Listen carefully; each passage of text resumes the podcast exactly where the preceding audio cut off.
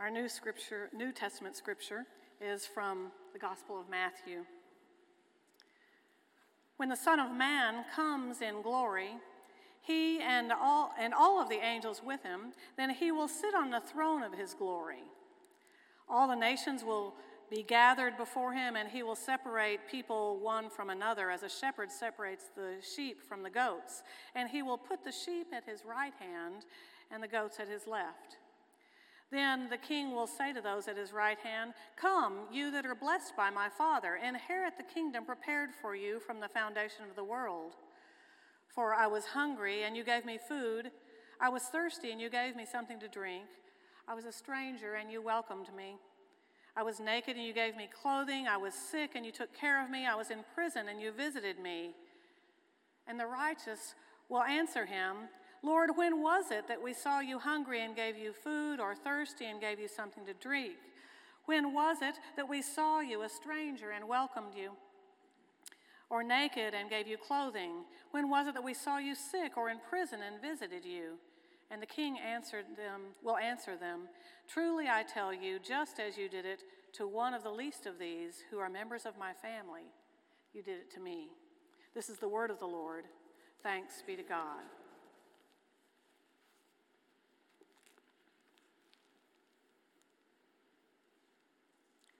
When kings speak, people listen.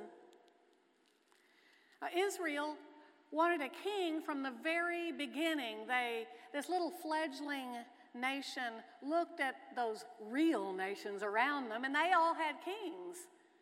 And so you can just hear the conversation with Yahweh God, we really need a king. Everybody's doing it. And God would say, now, if everyone told you to jump off of a bridge, would you do it? But God succumbed and they got a king. It wasn't all it was cracked up to be. Because, you see, power corrupts or something like that. In, in the Bible, in the book of Kings and Chronicles and also Samuel, we hear all about the good kings and the bad kings. The good kings did what was righteous in the sight of the Lord, and the bad kings did what was evil in the sight of the Lord. And if you count them up, I think the ratio is about one good to eight bad. Now, we romanticize the monarchy you don't have to be walking down the main street at Disney World to see a princess. In fact, we had a princess in our midst just moments ago, complete with crown and scepter. And, and they have their trail of servants following them. And, you know, it's probably not one in here that could not identify with Simba, the little lion in The Lion King, Disney's story, The Lion King. And Simba just sings at the top of his little lungs, I just can't wait to be king. I'm going to be the main event, and, and I'm going to be the best king anywhere. I've been brushing up on looking down and working on my roar. You know, you don't you can't tell a king anything. When kings speak, though, people listen. Now, the, the problem with kingship is that there's this power differential. And um, sometimes it can make monsters. Um, whether the dominion is a whole nation or just a family, it's it, that they, kings kind of create this hierarchy and they elevate themselves and push others down. It's, it's like they bubble up to the top of the food chain, sometimes using brute force to get there and stay there. One of the bad queens in the book of Kings was uh, Athaliah, who murdered all of her sons, so she would be king, the queen. Yeah, she was a bad one. So kings just speak a word and and whole peoples can become suddenly the untouchables. They can, they can withhold resources from them and, and keep them from participating in the economy and, and At worst, of course, is when they speak the word and peoples are massacred. I mean, people, people listen when kings speak. God is not about the hierarchy of kingship.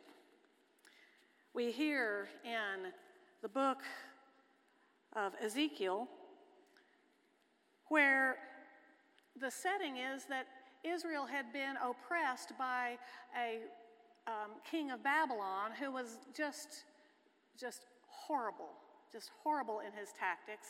And he had conquered Israel and exiled them. But God is talking to the people of Israel. And he has found there a hierarchy now, it's not a big hierarchy like a kingship. This is just a little bitty hierarchy. It's like a shepherd talking to the sheep. And even within the sheep, there's some kind of power differential going on, and God has seen it, and He's about to clean it up. He says, Ah, you shepherds of Israel, who have been feeding yourselves should not shepherds feed the sheep? You eat the fat, you clothe yourselves with wool, you slaughter the fatlings, but you do not feed the sheep. You have not strengthened the weak, you have not healed the sick, you have not bound up the injured. Sounds like something we read in the New Testament, doesn't it? You've not brought back the strayed, you've not sought the lost, but with force and harshness you've ruled them. God is not about a hierarchy of power, pushing others down. And then in verse 15, I myself will be the, my, the shepherd of my sheep, and I'll make them lie down, says the Lord God. I'll seek the lost, and I'll bring back the injured and the strayed. I'll bind up the injured, I'll strengthen the weak. But the fat and the strong I will destroy. I'll feed them with justice. Israel wanted a king, but they wanted a king that was going to defeat the nations around them. So they could just kick back and, and, you know, maybe eat like kings. But God was not about that. He was not about a warring king or about a king that was going to create this power structure, pushing some down to rise up. God the God of Ezekiel, is a shepherd king. Our king is the good shepherd. Now, I just have to say, y'all, you've got to pay attention to how weird that is. Kings and shepherds don't mix. When it says that he's a, a, shepherd, do you realize? I mean, those of us who went to Israel, we met some Bedouin shepherds and they're dressed in rags, they're gypsies, and they smell like sheep. That's who God is about. Jesus is the good shepherd. Wow.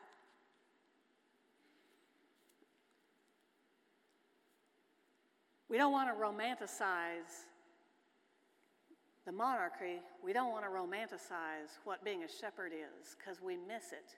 We miss the whole picture.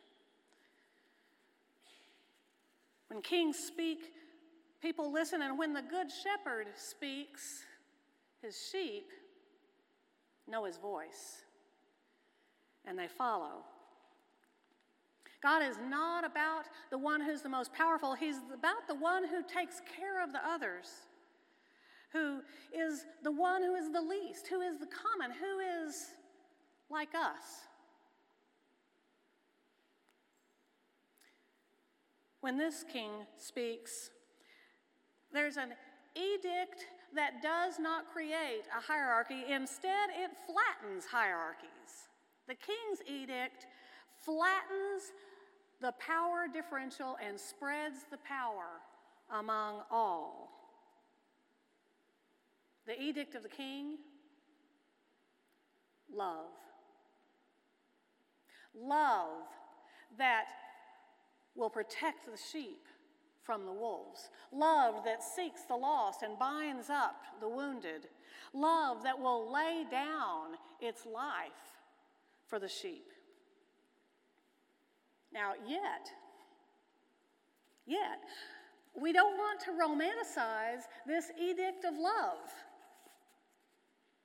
like that shiny crown or like those green pastures in the still waters were romanticizing the monarch and the shepherd.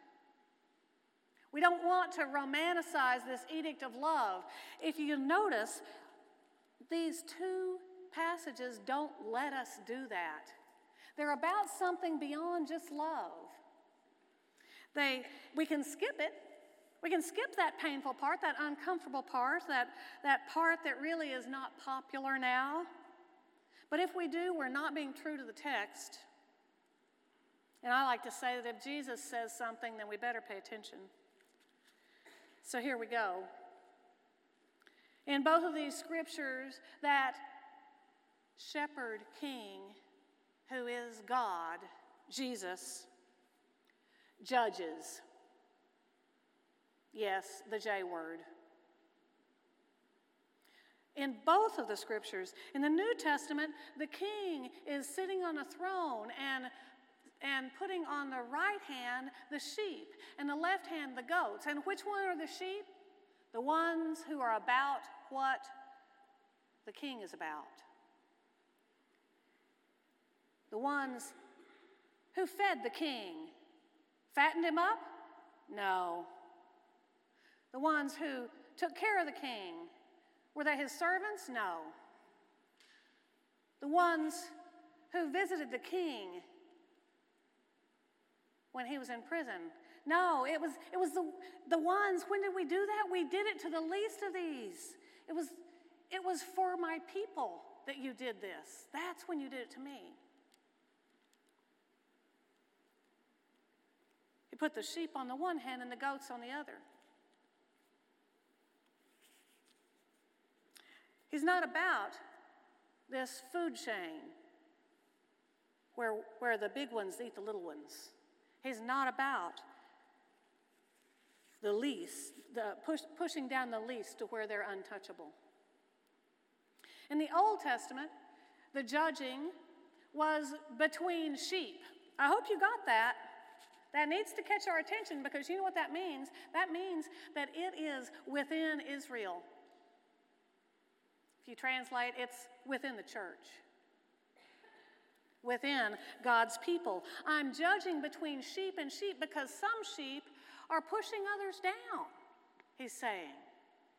Across all my people, some sheep are being fattened off of the weak ones. And I am not about that. I'm not even about a hierarchy that's this big. I'm about each one, about love and I'll feed the fat ones with justice. I wonder if that's the food that they need to eat. And so, who does the king condemn in this judging? Anyone that the good shepherd sees that has, has made themselves above the rest and pushed others down. Anyone who's not about love, y'all. It's like love is a two sided coin. One side is love, and the other side is justice. It all goes together. Taking care of one another and spreading out that power is what the king is about. Our shepherd king, Christ, speaks an edict of love. He never pushes down others. And he never stands for when others are pushed down. Let his sheep hear his voice. Well, last week, Andy talked about being Christian in a secular crisis. I hope that if you haven't heard that, you'll go online and listen to that sermon. It was really quite powerful. And I'm going to take that just a step further because the deal is that we, the church, are Christ to the world. And you see what that means, don't you? That, that, that shepherd king that we saw in the Gospel of Matthew, the one on the throne, the shepherd king that we saw in the word that Ezekiel gave to the people, the one that was deeply caring about the very least of these, the one who is living out love and justice, that's us. We are Christ to the world. That's the church, the ones living the edict of love. We not only li- live it, but we have to speak out when others are pushed down. That's scary. That's vulnerable. I'm reminded of, of people like Dietrich Bonhoeffer, who, in, in the times that Nazi Germany was coming into place, said, Wait just a minute, this is not what God was about. The way that you're using the church is not what God's about. And he said it very articulately and clearly. I'm reminded of Martin Luther King, who spoke powerful words from a position of powerlessness. They were powerful because they were the edict of love, and there was justice involved. I hope that we look for those who are speaking, who can teach us how to speak the edict of love in today's world. I've found a pastor that, now I listen to Andy, but this is another one. that, um, now I don't agree with everything that this guy says. It's John Pavlovitz. I don't agree with everything he says or, or necessarily the way he says it, but I tell you, his theology is right on. And he's not gonna, he's not gonna just skip over the hard parts. This is just a little excerpt from here. He's talking about how, um, you know, America's going downhill. Um, and he speaks to that. He says, I don't believe we're all slowly sliding off into the abyss, despite what some religious people say. I'm out here every day and I see heroic, compassionate, reckless acts of beauty all the time. I see and speak to lots of inherently good people doing their best, slipping and then getting back up again. We're all flying and failing simultaneously, gaining and losing ground and doing it again and again. I reject the myth of our downward spiral because I know how hard I and so many others are working to get this life right and to love well. There have always been people who do horrible, despicable things. There still are. There have always been people who live with unthinkable kindness. This is still true. And almost always, they're the very same people, he says. Don't know about that. Sometimes. American Christians need to stop pretending that the good old days were so darn wonderful and that everything's gone to hell now. That sunny in the rearview nar- narrative simply doesn't stand up to scrutiny, to history, or to reality, and it cheapens how far we've actually come together. It also discounts what God is doing in this place and this time that is so very worthy of celebrating. These aren't perfect days, but they're good days. America is not yet the thing it could be, but that's always been true. Yes, the world has its darkness, but light is still our default setting. Friend, there'll always be reason for despair and reason for hope. Lean hard into the hope, and you'll discover that there's more there than you realized. You may find that love is trending there. Christ speaks his edict love. And his sheep hear his voice and follow. and they speak the edict as well. Amen.